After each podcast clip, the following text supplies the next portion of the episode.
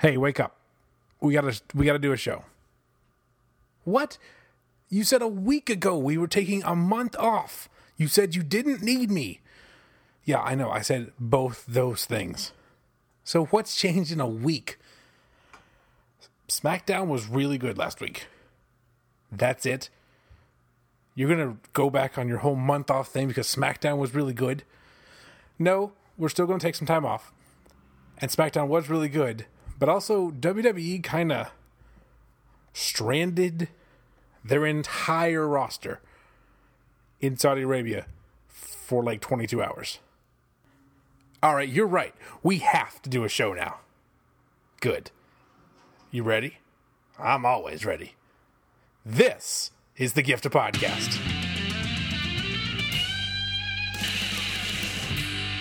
What's up, guys? This is the Gift of Podcast. I am the Monday Night Delight. It is good to be back, broken out of my mental prison. Here I am. And why? Because WWE did some real, real shady shirt.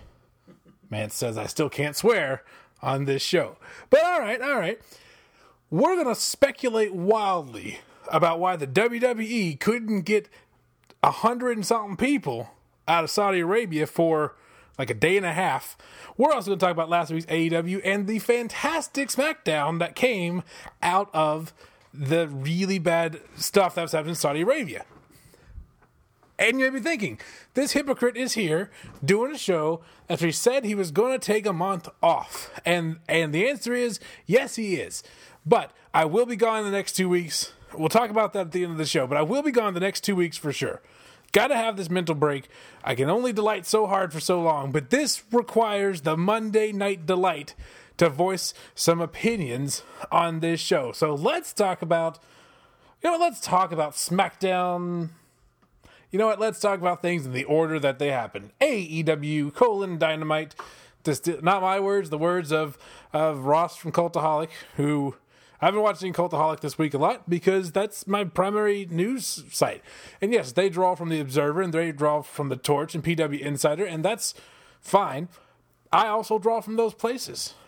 So we're going to talk about them. I don't know why I cheap plugged Cultaholic, but I've been cooped up a week. Let's do this thing. AEW starts off in Charleston Coliseum in Charleston, West Virginia. We start off with a, a, a video package. Tony Schiavone picking up Cody from the private jet. Dustin riding with him. Everything good there. Maybe it's because I've been conditioned by just a little bit too much WWE, but I kept expecting Tony to turn on Cody or Cody to turn on Tony. But no, they just rode together to the arena. Over the course of their ride, they talked about Dusty. They talked about Cody's mom and how Cody's mom is going to be there on uh, Saturday for full gear. And, and again, maybe it's my WWE conditioning, but I feel like something bad is going to happen to Cody's mom. Or we could be getting Cody's mom throwing in the towel a la uh, Mrs. Hart. I cannot think of her. Diane? Bret Hart's mom. Anyway, that being said, nothing really happened on this ride. They rode to the to the arena together, swapped some stories, and it made Cody look like a big shot because he's got a personal escort, a personal driver, and a limousine. That did a lot for Cody as this big name coming into uh, the arena. We start off with Hangman Page and Sammy Guevara. This is a wonderful little match here. Uh, Hangman Page can put on some great matches. He just doesn't always put on some great matches. And Sammy Guevara, from what I've seen, is a guy that's real hard to have a bad match with. Um, Guevara just kept attacking Hangman's legs, trying to knock his legs out from underneath him, sending him into the barricades, trying to make sure he couldn't hit that buckshot lariat. And then he made a mistake. He let Page get a little bit too much room between himself and the ropes, and Hangman hit the buckshot lariat and laid him out, pinned him one, two, three. Hangman got on the, the mic, said that he, at full gear, he was going to take Pac's head off and do some real cowboy shirt, uh, leading to a beautiful chant of cowboy shirt, cowboy shirt, cowboy shirt. Uh, and and I'm sure there's going to be a cowboy shirt shirt at some point coming from from AEW. Hikaru Shida and Shanna. Now I know Hikaru Shida uh, from other AEW events. The name Shanna, I only know because I work with a girl named Shanna. It wasn't her. Uh, this match, when they came out, I thought, okay, it's going to be a squash match. Shida's going to beat her in a couple minutes, so we're going to move on. I'll have to rant a little bit about the lack of of long women's matches on AEW. And then Shida and Shanna go for about 12, 13 minutes through a commercial break and put on a heck of a show. Uh, and Shanna got signed to AEW this week. So Shida was already there. Shanna's now on the roster. They're building a women's roster. No, they don't have the WWE women's roster that WWE has. But give them time. They're building up a roster that's going to be great and it's going to be diverse. Where you know, WWE does have some African American ladies. They have some Asian ladies. They have a couple of Hispanic ladies, but it's a lot of white ladies. AEW's women's division is pretty well spread out across many different races, uh, and they're building on some of their non-white stars, which is great representation. Their first champion is uh, Asian; she's Japanese. We also have uh, Awesome Kong and Brandi, who are both African American. We've got a, we, I mean, we just have so many great women's wrestlers who are not just all these generic white blonde ladies. And I love that. That's going to be good going ahead. And just good match here. Um, Shida did win this match. She uh, it, she hit it with the she hit it with the Falcon Arrow and she kicked and uh, she Shanna kicked out even though no one kicks out of the Falcon Arrow. And then Shida hit a running knee. I was like, did they really give Shida Nakamura's finisher? Did they give her the Kinshasa?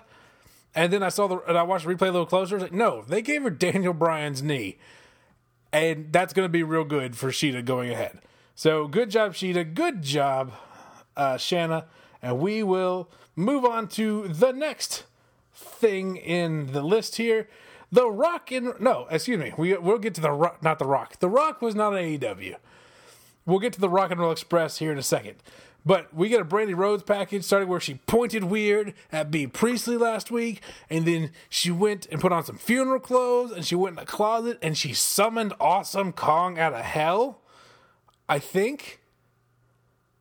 And then Kong had a meat cleaver and she chopped up some hair extensions. I don't know what any of it means, except that if they're doing something cinematic with the women, awesome. They're doing something cinematic with Brandi, great. I love Kong. We're going to go in some good places here. Next up, and I hinted at it a second ago, the Rock and Roll Express came out. Yes, that Rock and Roll Express. Robert Gibson and Ricky Morton. They, I mean, they had, they were supposed to present the tag team championship belts to the tag team champions. They came out to say how good it was to be there, and then Santana and Ortiz showed up and beat the living crap out of them. I don't think it's aired yet, but Santana and Ortiz just beat up the NWA World Tag Team Champions en route to getting to the Bucks, en route to getting to the AEW World Tag Team Champions. This made colossal heels out of Santana and Ortiz, and when they put Gibson through, not Gibson, excuse me, Ricky Morton through the stage with a power bomb, you just want to hate these guys. They're beating up legends. They're doing it the right way. Loved it. It's going to be great going forward. The Bucks came out to make the save, and my first thought was, "Where were you idiots? These guys have been dead for two or three minutes already." Morton just got put through the stage. You guys are running a little too late for that. But that being said, great segment. Loved it. Cody and Tony show up in the limo. We already talked about this. The best friends and Orange Cassidy defeated John Silver, Alex Reynolds, and QT Marshall. I couldn't pick John Silver, Alex Reynolds, and QT Marshall out of a lineup. This was a comedy match, kind of a squash match. To make that uh, extensively clear, the best friends came out dressed as Rick and Morty from television's Rick and Morty. And now that I think about it, new episode of the first uh, uh, new episode of the new season came out last night and watched it yet. I'll get around to it. Um, how can you take or how can you hate Orange Cassidy? I love Orange Cassidy with his little his little wimpy kick, kick, whoa, kick, and of course I hate. Now, don't get me wrong. Tommy Dreamer at a House of Hardcore match, I think, sold this like crazy. If you're not selling this, if it's clearly that this guy's trying to pull off some crazy gimmick and you're and you know sell it, it's a great gimmick. If you're taking real bumps to this, I understand how you could hate this. But uh, I believe it was, I think it was QT Marshall.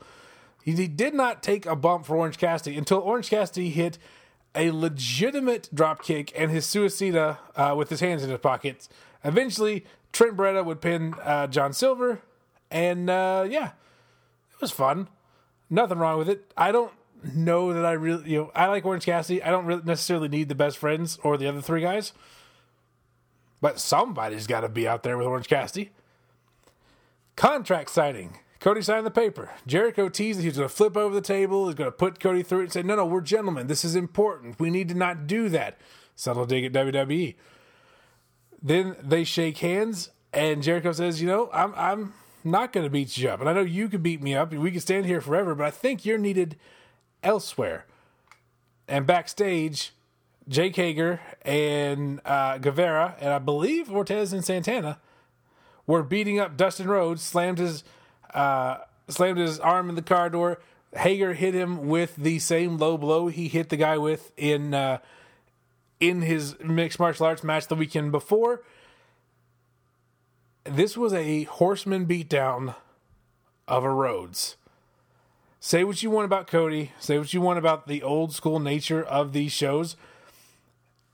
This was a horseman beatdown, and it was beautiful. Cody now has a reason other than just the title to take on Jericho. It's going to be fun. That being said, I don't think Cody's going to win the title this weekend. Kenny Omega and the Young Bucks versus Kip Sabian, Jack Evans, and Angelico. The, the another great match started with some great intros. Um, an Undertale style intro for Kenny Omega that my children loved. They love that game. I've not really made it past the first area.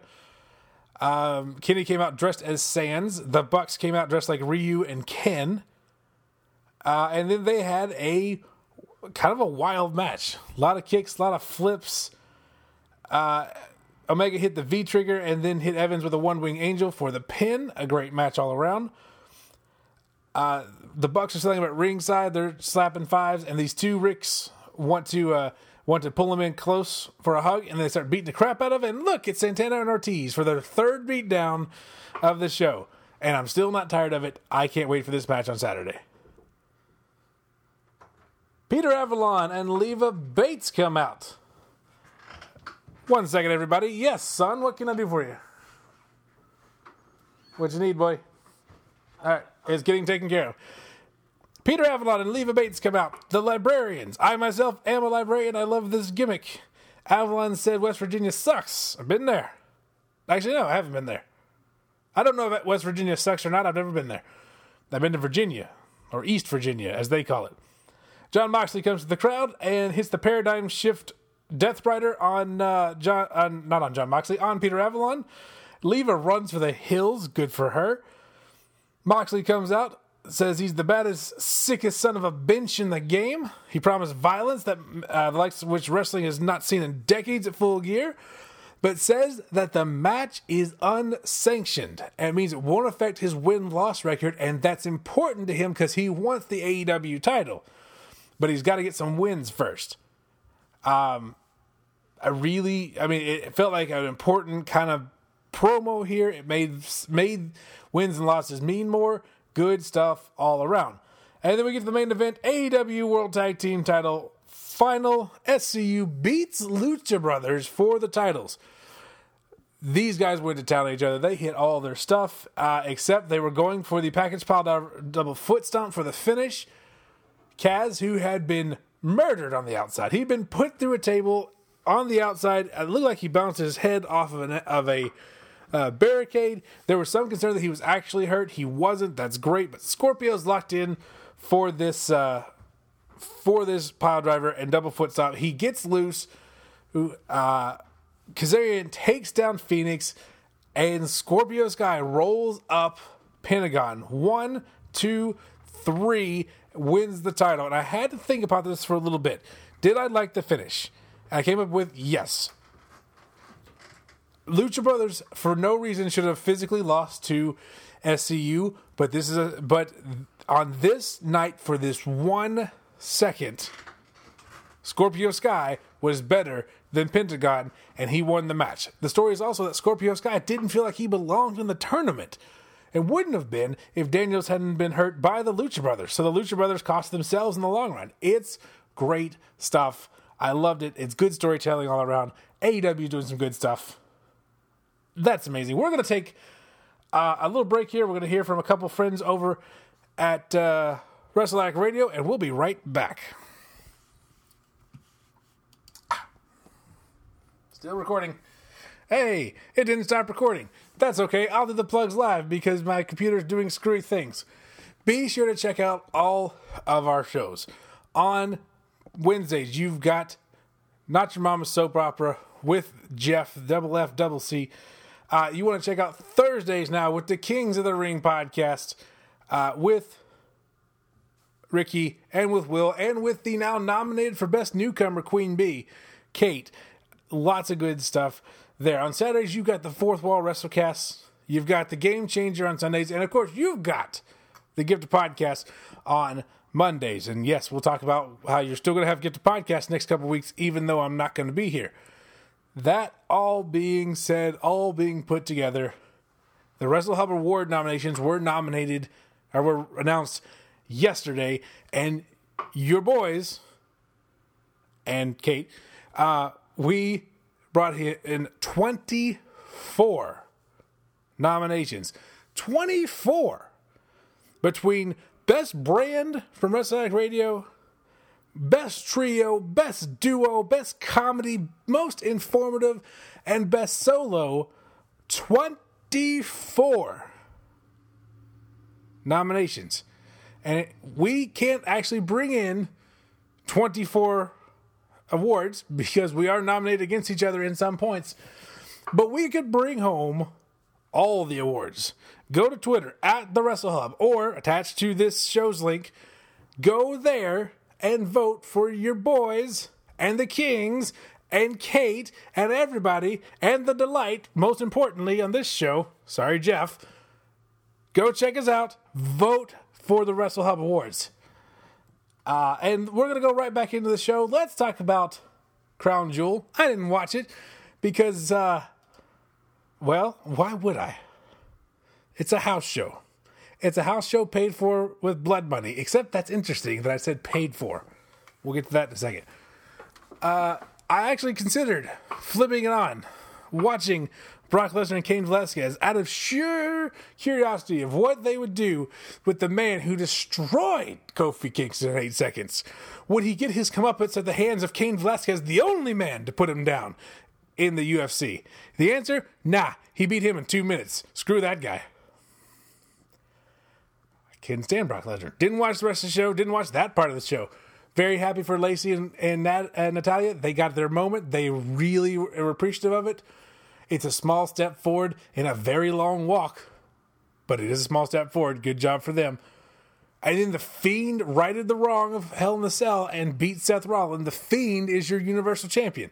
That's amazing. But that puts us after the show. The show ends approximately 5 p.m. where I am. SmackDown begins 26 hours later in uh, they, let's see, Crown Jewel was in Riyadh, Saudi Arabia. They need to get to Buffalo, New York. 23 hours to make a 17 hour flight. Now, my math's not real good, but that ain't a lot of time. Then we find out there's delays. Then we find out there's too many delays for them to get to the show the next night. Like, that's weird. Then there's delays and delays and delays they get hotel rooms. They they start sending video or posting videos talking to their kids saying, "You better save daddy some Halloween candy." Never to do this again. No money's worth this trip. You see guys who who definitely couldn't turn down the money to take care of their kids, but are now missing important stuff with their kids. Something went wrong. And then news started to come out As much as I will deride the Observer, I will deride Dave Meltzer. He was the one to report that there were no mechanical problems and no weather problems. And then WWE would come out and say, oh, well, there's mechanical problems with the plane. And then we get more reports from other places. No, there's no mechanical problems with the plane. And if you've ever been, me, when I was 12, I went to Disney World. We got to the we got to the to the airport and there were mechanical problems with our plane, but there was another plane leaving in 40 minutes.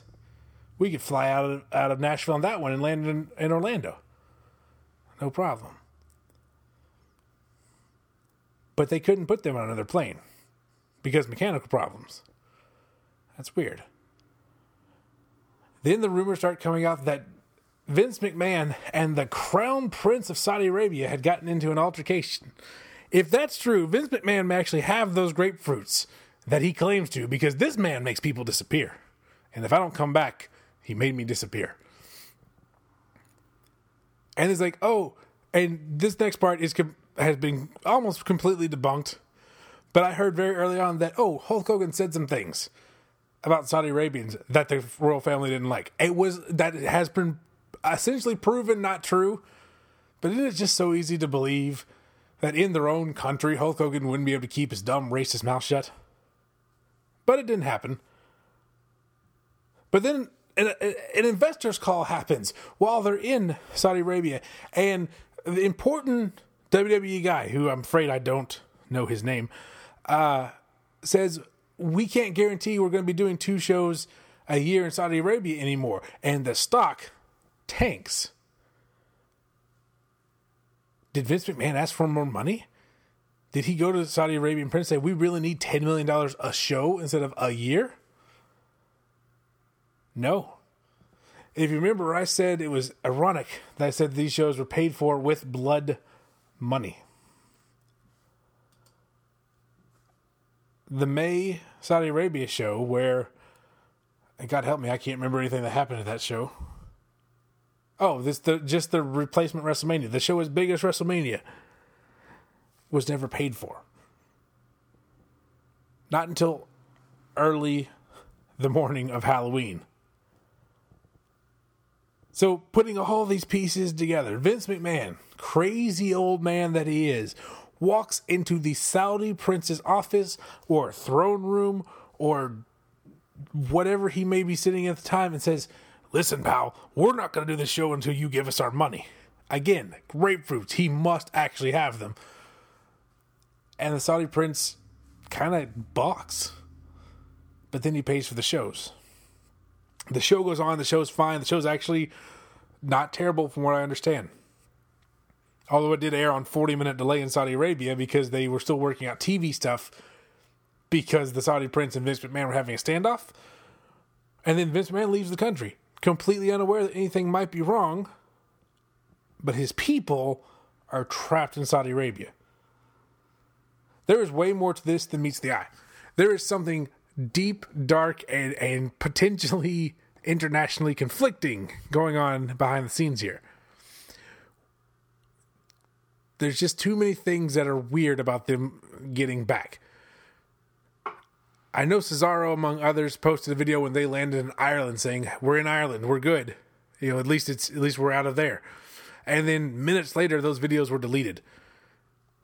Some people have said that WWE asked all the people who would to post a video or a statement saying that there are mechanical problems with the plane when we've been told time and time again there were not. Buddy Murphy says he will never go on another one of these trips again. Lots of people have agreed. We're seeing some kind of shift here. Something big is going down with WWE and Saudi Arabia, and we just are missing one crucial piece. I'd love to speculate wildly about it, to make accusations, but like I said, this guy makes people disappear. And do I think he's going to listen to a lowly, lowly little radio show sh- from Dawson Springs, Kentucky? She probably should have told him where I am. No, probably not. And if he does, please go to the Wrestle Hub on Twitter and vote for the show for best solo. Um, but there's some you feel that right? There's something else behind this. This is going to be my new obsession for a little bit is discovering everything i can about this nonsense and figuring out what it is. And i may never do it. It may be my unfinished last word. This may cause me to become a ghost and haunt saudi arabia looking for clues but something's missing here regardless though we can't dwell on that forever we must also look at what the good that came from it and that is of course SmackDown. SmackDown is not good usually. Uh, I uh, I turned on SmackDown hoping to see something crazy, hoping to see unexpected, hoping to see something beautiful, and the first thing I see, Brock Lesnar's music hit. Of course it did. Brock and Paul come out looking exhausted, looking unshaven. But they come out to the ring, they show the entire Lesnar Velasquez match. So I did eventually get to see this match. It was garbage. Uh, and then Brock Lesnar quits SmackDown so he can go to Raw and get get Rey Mysterio. Well, at least that gives us the issue of now Raw is going to have another uh, a world title. SmackDown Women's Champion Bayley versus Nikki Cross. They had a lovely little match for about 15 minutes. Uh, Bayley hit her new finisher, which we're going to call the uh, what should we call this move? Bayley's new finisher.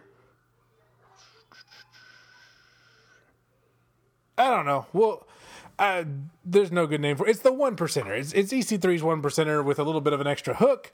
She pins Nikki Cross, no problem. And then Shayna Baszler hits the ring. NXT Women's Champion, the Queen of Spades, beats the living crap out of Nikki Cross and Sasha Banks and Bayley by herself. She did not bring Jessamyn Duke. She did not bring Marina Shafir. She needed these women to beat down the women of NXT, but no. SmackDown ladies, I got this. Made Shayna look like a million bucks right there. Backstage, Sami Zayn's just like, hey, there's there's NXT people here. That's weird. And then Matt Riddle, bro, and Keith Lee show up, and, and Zayn's like, hey, I used to be from NXT. I'm gonna go get an NXT T-shirt. They chase him out to the ring. They kill him. Uh, with I mean, they hit uh, Zayn with everything they have: the knee, the bro Derek, and the moonsault from the top rope from Keith Lee. They killed Sami Zayn dead in the ring. Miz is having his uh, his Miz TV segment. He was supposed to interview the Fiend. That would have been weird but instead he's going to interview himself. But out comes Tommaso Ciampa. Hey, Delight, who's the two least like least alike wrestlers on the planet you can think of? Well, that'd be Tommaso Ciampa and the, and the Miz. You're right. Uh, they had a match. Ciampa beat the Miz uh, in next to no time with the fairy tale ending. Daniel Bryan's backstage wandering around, and he comes across Triple H and Shawn Michaels, and what is going to become my favorite thing. Uh, Bryan says, Hey, there's a lot of NXT guys here. You're here, and they're beating up all our people. If you're here, you must be wanting to fight. I'll fight you right now. And Hunter's like, I don't have my gear. I'm not looking for a fight, but I know someone who is. And in the background, Shawn is just taking off his coat. And I'm sitting here, I'm watching this with my wife and my friend Jackie. And I go from sitting crisscross applesauce like my children to up, standing on my knees, She's like, Yes, Shawn and Bryan." it's weird that we're doing it in Buffalo. And then Shawn gets his coat off, goes, Man, it's cold back here, and puts his jacket back on. I was like, No, you robbed me of the match. But we know Shawn's willing to wrestle, and I hope it, and it definitely won't be Saudi Arabia because Bryan won't go. WrestleMania next year, is it going to be Shawn and, and Bryan? Because I'm not going. Of course, they're going to do it at this one. I may have to drive down to Florida. I'm going to sleep in somebody's room. Who lives in Florida? Anybody live in Florida? Well, does this show? Raise your hand. Nobody? Damn it. Uh, all right. Well, at some point, I, I have to make a decision whether or not I'm driving 14 hours to watch this show for six hours and drive back. My math says that's two days. Regardless, if Shawn and Bryan are having this match, they're teasing it right here. But for this night, they're te- they brought out Adam Cole, baby, and it was booked Adam Cole versus Daniel Bryan for the NXT title. Mwah, love it, so good. Uh, we're gonna get to that. Fire and Desire, which I hate that name, come out. They're expecting Carmella and Dana Brooke, but they get beat to death by Bianca Belair again by herself, just beating up people. And then Rhea Ripley and Tegan Nox come out. They quickly dispense of of I don't even know if this was a match. All I remember them doing is beating down Fire and Desire, Mandy and Sonya, throwing Sonya feet first into Renee's face. That looked like it hurt, and just standing tall. And at this point, I realized, oh my god, NXT looks like a million bucks. Vince must not be in the country. Hunter's running his show like this. Stephanie comes out, talks about the women's evolution. I thought she was going to finally announce women's evolution 2019. She didn't. Uh, but she shows bits of the match from Natalya and Lacey Evans in Saudi Arabia. And then we get to the main event with about, if my math was correct, about 28 minutes left in the show. Daniel Bryan and Adam Cole for the NXT Championship. And Hunter and Shawn came to ringside. And so I was like, all right, I know how this finish is going to go. Brian, Bryan is going to have Adam Cole exactly where he wants him. Hunter's going to take him out. Or Shawn's going to take him out when when Daniel Bryan started doing his his running uh, suicida, uh, Tope Suicidas through the ropes, I just kept expecting one of them for him to come up and just get kicked in the face by Shawn. It never happened. Cole and Bryan put on a pay per view main event quality match, a takeover main event quality match for 25, 30 minutes. And then Adam Cole survived the yes lock, the rings of Saturn, dodged the knee, hit the Panama Sunrise and the last shot and pinned Daniel Bryan clean with no help from Hunter and no help from Shawn. Daniel Bryan, who, if you remember, started this year the WWE champion, got pinned by Adam Cole, baby. All of NXT got in the ring to celebrate and it was beautiful. And if you notice, Ciampa was not celebrating; he was staring at Adam Cole and the NXT title because yes, he wants to make his mark on SmackDown, but that's his belt, and Adam Cole, he's coming for it. This was a beautiful episode of SmackDown. It proves that they know how to do it still, but they don't do it. And that is uh, that is a heartbreaker. That's going to bring us to the end of the Gift podcast, an unexpected Gift podcast, but the Gift podcast nonetheless. I am the Monday Night Delight. You've been listening to the Gift podcast. Uh, be sure to check out all of us here at Wrestle Addict Radio at Kings of the Ring podcast, Fourth Wall WrestleCast, not your mama's soap opera, the Game Changer. Check us out on Twitter at Gift Podcast at Addict Score under at addict underscore wrestle and patreon.com slash uh, gift podcast. No, it's not right. Patreon.com slash wrestle addict radio. Go to the Wrestle Hub on Twitter and vote for all your favorite Wrestle Addict Radio shows. And now, where am I going to be the next two weeks? I'm going to be taking vacation. I swear it this time, unless they strand everybody in some other godforsaken country, then I might be back next week. But the show will go on. Next week, we will have the original. Some would say the greatest. Not me, I don't say that. But the greatest king of the Gift podcast, Mitchell Monroe, will return to the cast next week, right here. Don't even know what he's talking about, but he'll be here. And then, and then, two weeks from tonight, another king the king of talk style, Anthony DeStefano, will host the Gifted Podcast. I have I have pulled him back to the wrestling podcasting world for one night only. He is doing this as a favor to me. You hear my children in the background. They are excited about Ant being on the show. Ant will be here in two weeks to be a part of the Gift Podcast. That's in two weeks. The week of Thanksgiving, we're going to have something special. Working on that right now. It's going to be a great month, and I'll be back doing Nitro reviews and everything else in December. I want to thank you for listening to me ramble on here for 35 minutes. Be good to each other. I will see you in three weeks. Have a good night.